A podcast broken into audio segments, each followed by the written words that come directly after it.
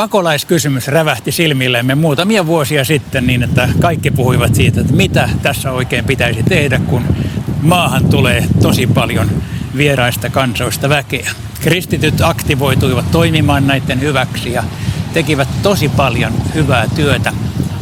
Toiset kysyivät huolissaan, että miten meidän kansallemme käy, jos sieltä tulee liikaa toisuskoisia ja kenties jopa meille vaaraksi olevia ihmisiä.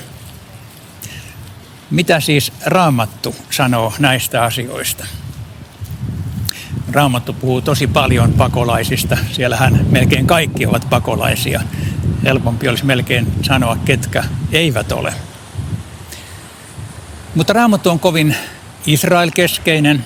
Jumalan valittu kansa on siinä Raamatun sanoman ytimessä jopa, jopa niin rankasti, että, että jossain tilanteessa käsketään tuhoamaan muita kansoja.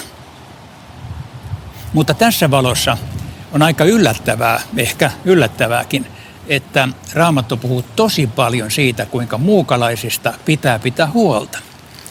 Pitää antaa heille samanarvoiset osat kuin omille, pitää tuoda heille ruokaa. Jopa Jumala sanoi, että hän pidättää siunauksen omiltaan, jos nämä eivät huolehdi muukalaisista. On siis raamatun pääsääntö ilman muuta se, että rakastakaa muukalaisia, pitäkää heistä huolta, olkaa heille ystävällisiä, pitäkää heitä niin kuin ominanne. Raamatussa on kuitenkin myöskin sanoja siitä, että on pieni uhka, jos, jos nämä muukalaiset tulevat ikään kuin valtaamaan temppelin. Siis tarkoittaa, jos he ovat uhkana sille uskolle, jonka Jumala on kansalleen lahjoittanut. Se vaarakin on olemassa. Tästä varoitetaan erityisesti Hesekielin kirjassa, mutta on kiinnostavaa, että samassa kirjassa sanotaan Hesekielin loppuluvuissa, että antakaa muukalaisille sama perintöosa kuin on omalle kansalle ja pitäkää heitä täysin samanarvoisena kuin itse olette. Tämä on siis raamatun pääsääntö ja se on hyvin helppo lukea myös Uudesta testamentista. Jos me siis katsomme, mitä Jeesus sanoo, niin asiassa ei ole pienintäkään epäselvyyttä.